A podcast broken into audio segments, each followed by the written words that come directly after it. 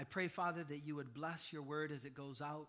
I pray, Father, that we, as your children, Lord, would be open to hear what you have to say this morning through your word, through this love letter. And so, Father, we offer this time up to you.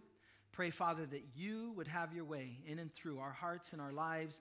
Open our ears, open our eyes, and help us, Lord, just to take in that which you have for us.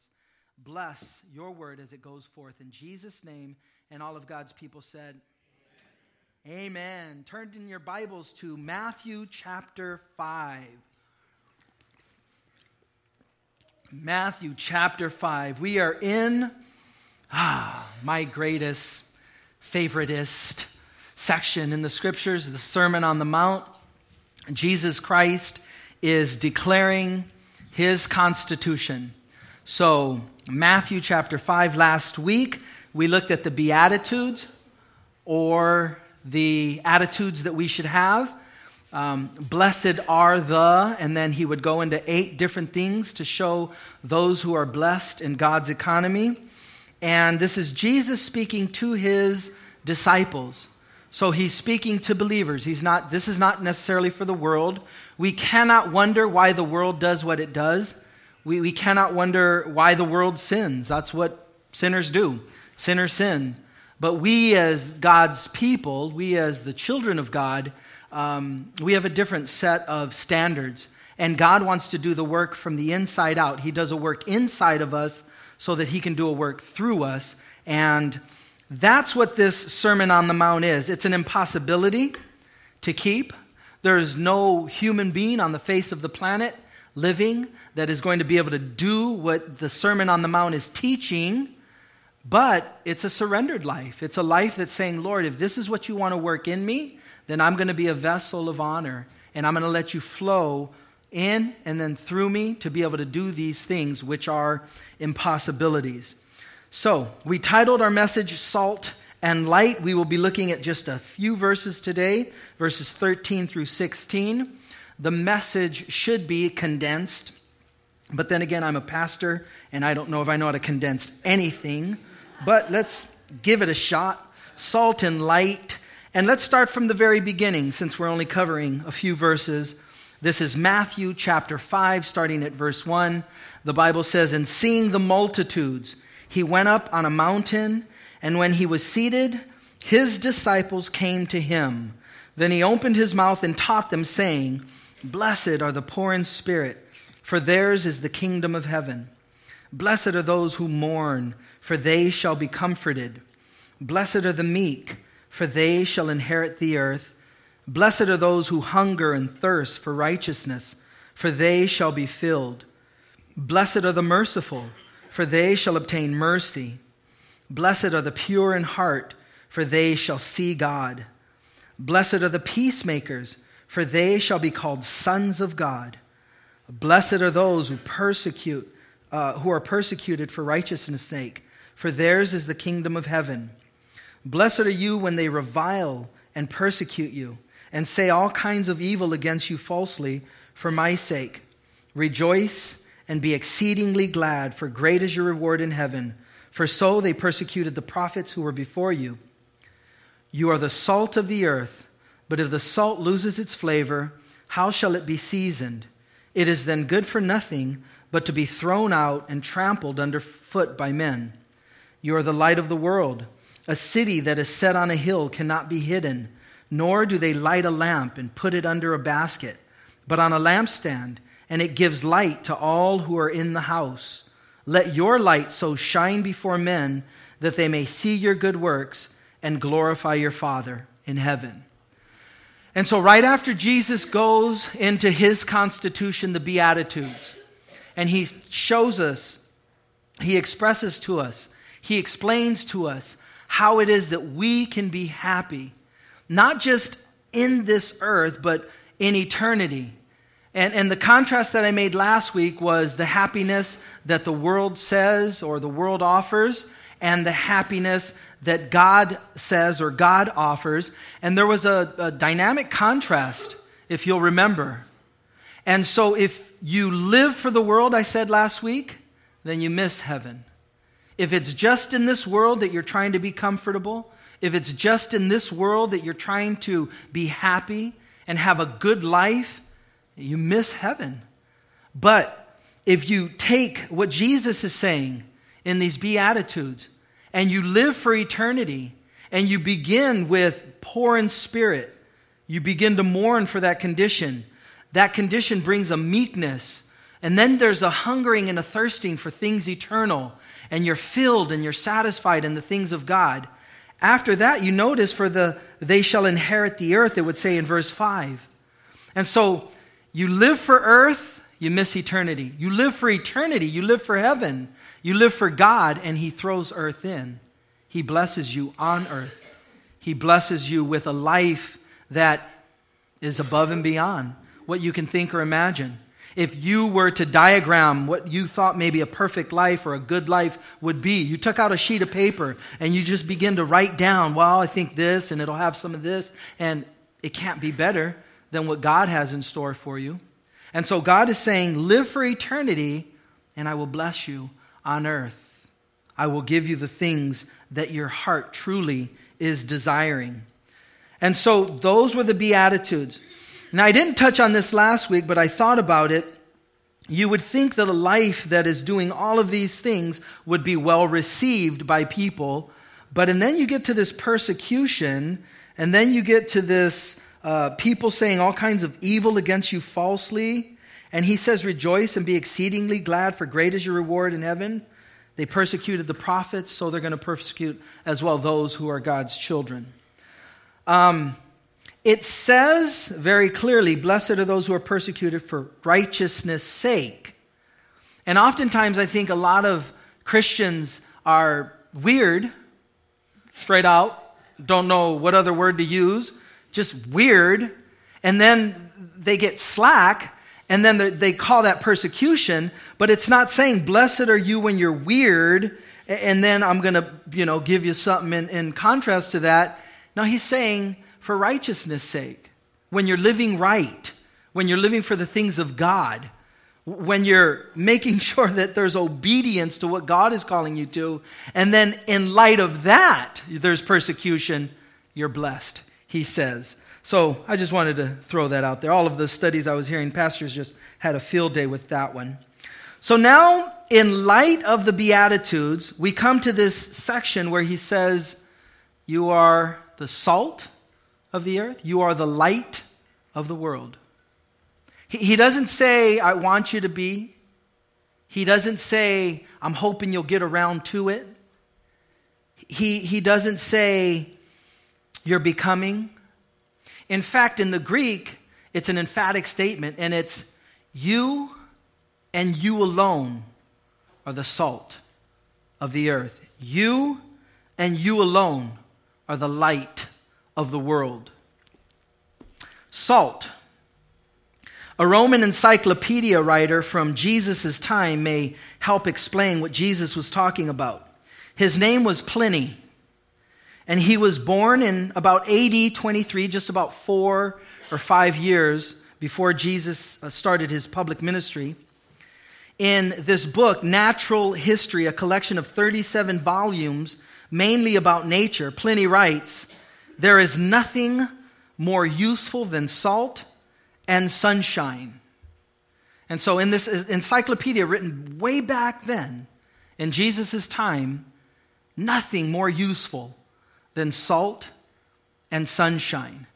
And interesting, we see Jesus saying right here that you as a Christian are the salt of the earth, that you as a Christian are the light of the world. In Luke chapter, let me read it to you, 14, touching on what Jesus is saying here, Jesus would go on to say further about salt. This is Luke chapter 14, two verses, verses 34 and 35. He says, Salt is good, but if the salt loses or has lost its flavor, how shall it be seasoned? It is neither fit for the land nor for the dunghill, but men throw it out.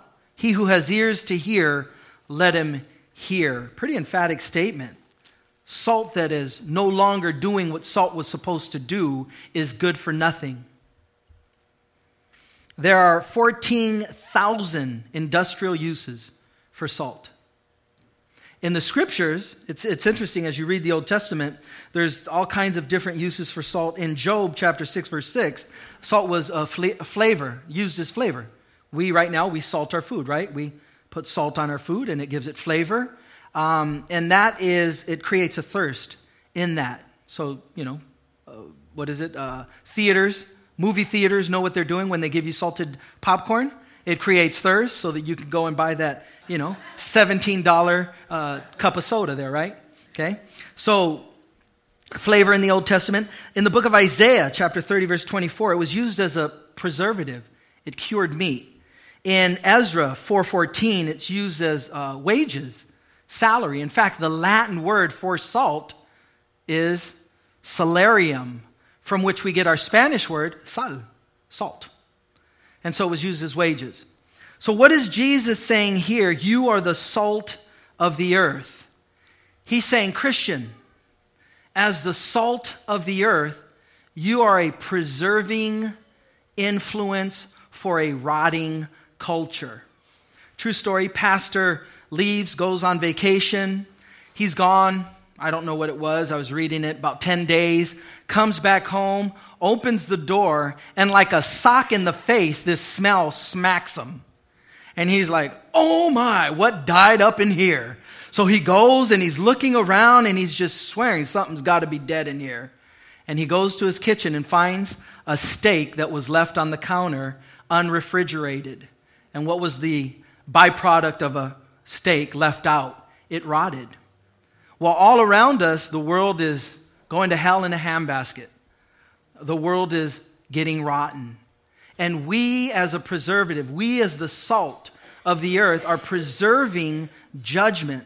We're holding back God's judgment in a Christ rejecting world. And so, have we lost our Savior? Savior? Savior. Savior would be Jesus, right? Our Savior. Have, have we lost our ability to preserve?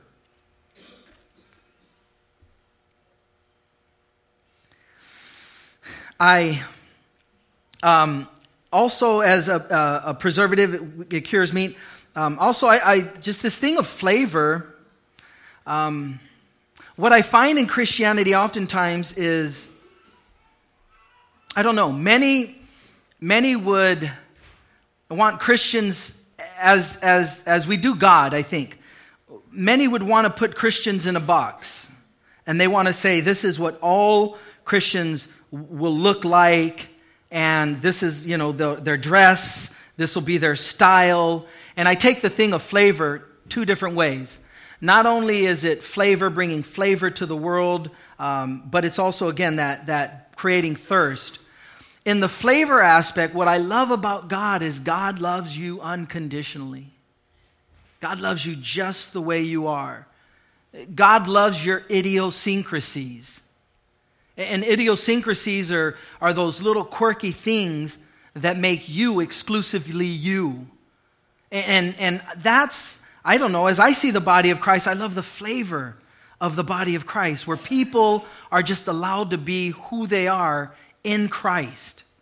And so God loves you just the way you are. God accepts you just the way you are, but He loves you so much, He's going to grow you up. And He's going to transform you into the image of His Son. And that's what we're becoming. That's what we're being molded and shaped into. But again, I've seen Christians um, almost force from the outside what God wants to do from the inside. Let me explain. We were at a Bible study, and I had a friend, I invited a friend to work from work. And he was having troubles in his relationship with his girlfriend, and they were thinking about getting married, not sure what they were going to do. And, and so I just reached out to this guy and said, Hey, we, we have a Bible study on this night, and why don't you come and join us? And so he comes to this home Bible study and he receives Jesus Christ. He prays to ask the Lord to be his Savior and his Lord. And he becomes a Christian. And that very same night, two to three very well meaning brothers took him to the back room and they began to school him on everything that he now needed to do. Okay, well, you're living with your girlfriend. You need to move her out. I noticed you're drinking because you had mentioned that, and now you need to stop drinking. And you've got this going on, and you're doing this over here, and you're doing that, and you need to stop all of that. And we never saw that guy again. And again, I think well meaning, I don't think they were malicious in their intent. I don't think they meant harm or, or bad, but that's not how God works.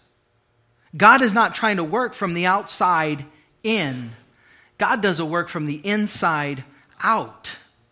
And so, as God does it, it's perfect. It's right on time. It, it, it, it's, whoa, Lord, you just revealed this area of my life that you want me to address. Whoa, Lord, you just shine some light on that. All right, Lord, thanks for doing that. Because when God is calling us to do something, He is not only giving us this commandment, but He is giving us the power to do it. He is the one that is enabling us to be able to get it done. And so when people are from the outside trying to tell people how they're supposed to be living, well, where's the power? God may very well not be working on that area of their life. And I look at it as a coach. All my daughters playing softball as they were young, kind of raising up, and I would coach them, and I'd be working on a certain thing in their swing. And so there they are, you know, it's maybe the feet, we're just working on the feet. Okay, I don't know if you guys know anything about baseball, but you squish the bug. Okay, that way that, that back leg is able to transfer the power from the muscles in the legs through the hips to the arms. So right now we're working on squishing the bug. And then I'd have some well-meaning person come along and, hey, you know, keep your eye on the ball. Your head's moving out and you're doing this. And I'm like, this is, it's not where I'm working. I'm not working on the eyes right now. I'm working on the feet. All I want them to do is just squish the bug so they can transfer that power their, from their legs to their hips and they can get it to their arms. We'll be on the upper part of the body a little later. And I think oftentimes that's what we do.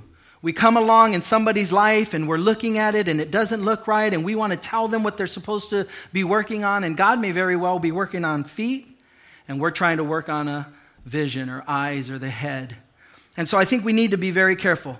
The salt that brings flavor, there's flavor in the body of Christ where there's this freedom to just be who you are and, and to know that you're a work in progress and to know that you haven't arrived and you haven't been perfected, but to very well know that God is doing something deep within you and He's working on an area of your life. And there's just this flavor that the world looks at that and they're like, wow, you guys are pretty messed up. Yeah, we're pretty messed up, but you know what? God loves us. God loves us. He loves us just as way we are. And right now, He's working on my feet so that I can get that squishing the bug thing down and on my brother over there, he's working on the hips. And on my sister over there, he's working on the head. He's getting the eyes where they need to be. But the flavor that we bring is different because we're not conforming one another, but the Spirit of the living God is conforming the body of Christ. And He's doing a work that's supernatural. And in my opinion, that's, that's some flavor. The flavor that the world looks on and it's like, wow, I don't know what they got but that's making me thirst. I want some of that.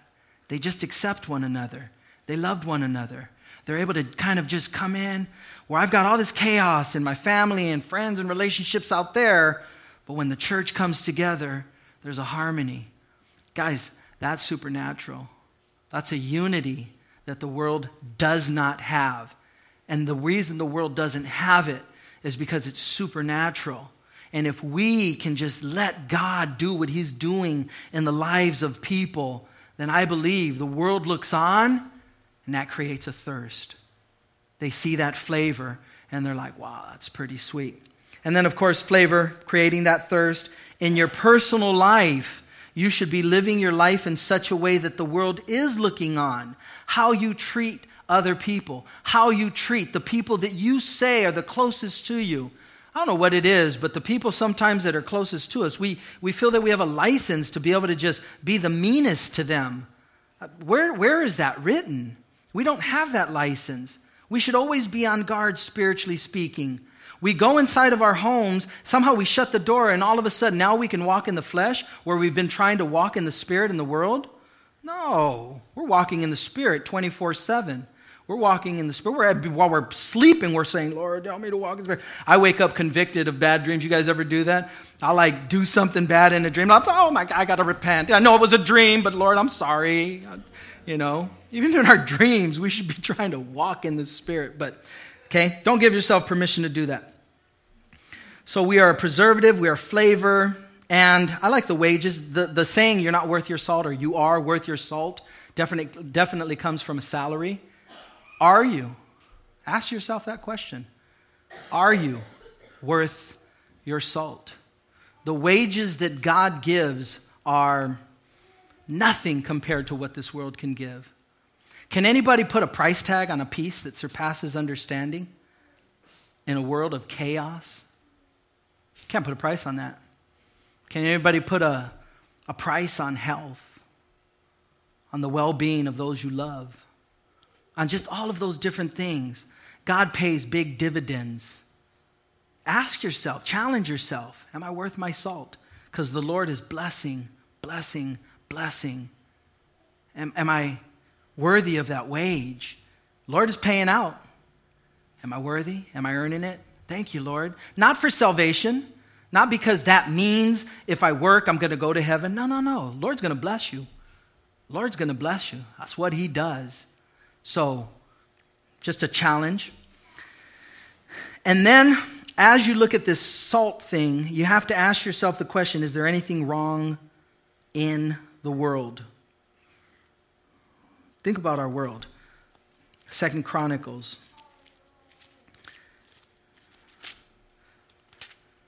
We want to point to what's wrong with this world, and then at times we have the audacity to begin to point. It's the media, it's the music, it's this thing over here, it's this group over here, it's the politicians, it's this, that, and the other. And yet God's perspective is very much different. And if you observe anything wrong in this world, then you have to look in the mirror and it has to come to us, those who call ourselves Christians, because we are the salt of the earth. Second Chronicles chapter 7 verse 14 says if my people who are called by my name will humble themselves and pray and seek my face and turn from their wicked ways then I will hear from heaven and will forgive their sin and heal their land. And so there, there, there's some responsibility that we need to take are we being an influence in our culture? Because that's what Jesus is saying when he says, You are the salt of the earth, but if the salt loses its flavor, how shall it be seasoned? It is then good for nothing but to be thrown out and trampled underfoot by men. Salt that was no good would be thrown on the ground so that the um, elements of the weather, snow, it would be able to make a pathway, and people would literally trample underfoot that salt that was no good. It no longer could preserve, it no longer had flavor that can season food, so therefore it was used for nothing but to be walked upon by men. And so that we would be careful with that. Then he says in verse 14, You are the light of the world. A city that is set on a hill cannot be hidden. In John chapter 8, verse 12, Jesus spoke to them again, saying, I am the light of the world. He who follows me shall not walk in darkness, but have the light of life. In John chapter 8, Jesus says, I am the light of the world. In Matthew chapter 5, Jesus says, You are the light of the world. So is Jesus the light of the world, or are we the light of the world? We are a reflection of the awesome light that God is. In Genesis chapter 1 verse 3, God said, "Let there be light." It was the first day of creation. In Genesis chapter 1 verse 14, he said, "Let there be lights." And he created the sun, the moon, the stars. He differentiated night and day by using the moon the, and the stars as the light for night and using the sun as the light of the day. In Revelation chapter 22 verse 5, the Bible says, There shall be no night there. They need no lamp nor light for the sun, for the uh, no light of the sun, for the Lord God gives them light, and they shall reign forever and ever. So now think about that. On the first day of creation, God creates light, but doesn't create the moon, the stars, and the sun until the fourth day. And we would ask, what is that light? Revelation tells us that light is God. He is the light. And we are to be like light bearers. Little astrology. The thing that we see at night that we call the moon, I guess we could say it's the moon, but what it is in reality is a reflection of the sun. The sun is beaming on the moon, and we are seeing a reflection of the sun that is bearing light. And so we as Christians are called to be a reflection of the sun, the S O N. Now, when you have a half moon or a quarter moon or a no moon, it's to the degree that you have the moon over here and the earth begins to eclipse the reflection of the sun. And so if you see a half moon, it's because the earth is blocking out half of the rays of, of the sun on the moon, so you're just seeing half of that reflection. You're not seeing the full moon. And so think about that. Because in our lives, the amount of earth or world that we have in our lives is to the degree that people can't see the S O N, the sun in our lives. If we're worldly, if there's a lot of earth in our lives, if we're living for the things of the world and the earth, people aren't able to see the light of Christ. And I think that's just a, a beautiful picture of what God wants to do. And then he goes on in verse 15 Nor do they light a lamp and put it under a basket, but on a lampstand, and it gives light to all who are in the house. Let your light so shine before men that they may see your good works and glorify your Father in heaven. And so, as you do what God is calling you to do, no more, no less. As you do what God is calling you to do, then you are a light to this dark world. What does light do? It illuminates and it exposes. Light illuminates, it shines. God wants our light to shine high. He doesn't want us to cover it up, He doesn't want us to hide it. Well, I'm an undercover Christian. Feel me? I just keep this to myself. Well, okay, I think that's what God's calling us to do undercover Christian. God wants us to let our light shine. He wants us to live out the reality of what He's doing. And, and, and again, it's not a fake, phony, well, I got to act perfect and I got to be perfect and I got to look a certain way. No, no, no. Be you. Be you, all messed up and trying to work through it and trying to get it figured out and, and just, uh, just do that. Why? Because the world looks on at that and they're like, wow, God still loves you? But you messed up again. Yeah, I messed up again. I messed up again. God still loves me, man. He still accepts me. And the world looks on and they just see, wow, what a gracious God. What a merciful God. What a loving God. And you're not taking advantage of it. You're not, you're not, well, I'm going to sin so that grace may abound, as it says in Romans. No, no. I'm trying to get this thing figured out.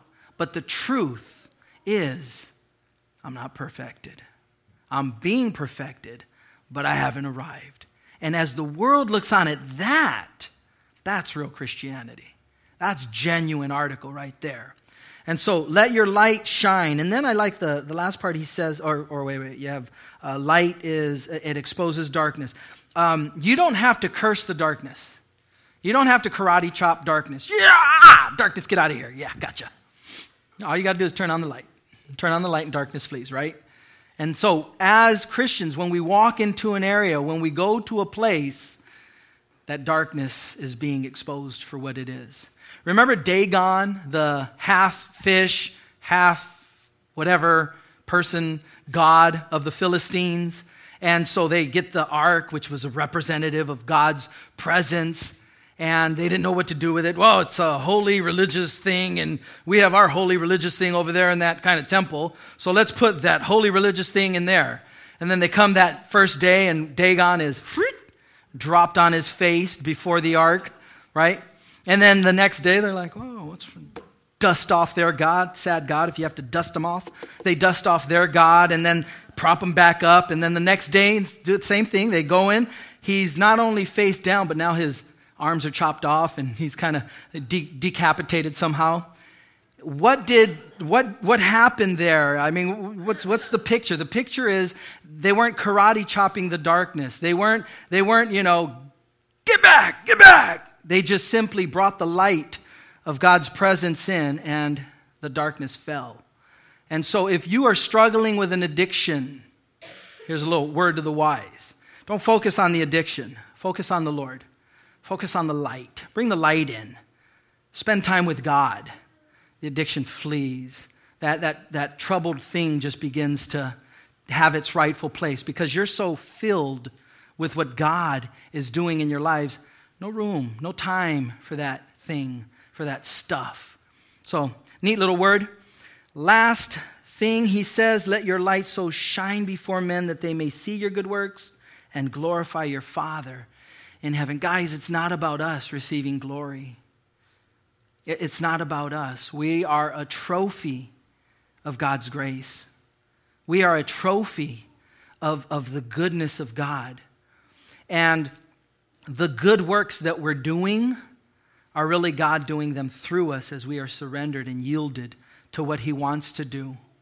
From the very, very beginning of my walk with Jesus Christ in 1986, I did not understand pew sitters in a church.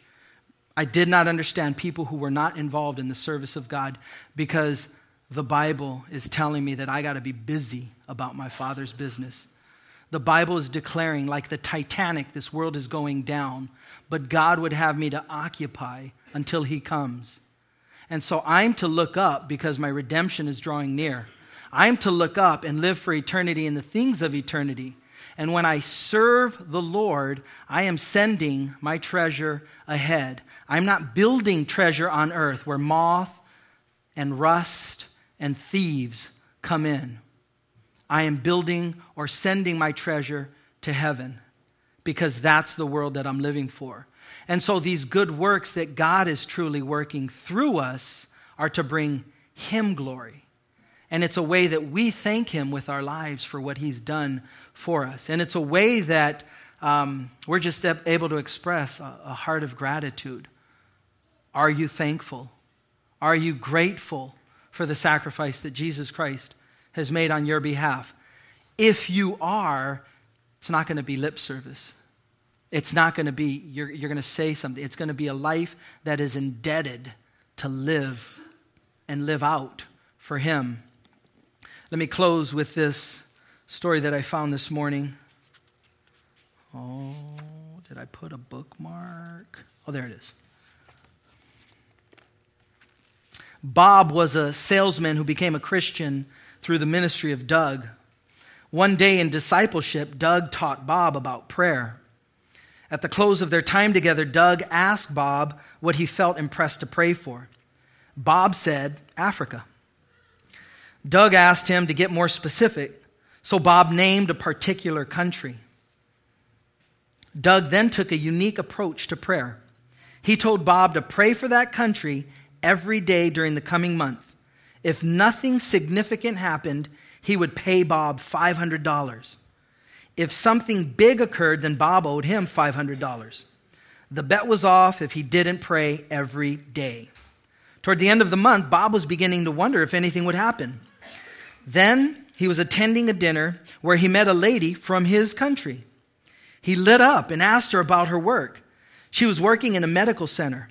Bob asked so many questions and was so enthused that the woman invited him to fly over to see their work.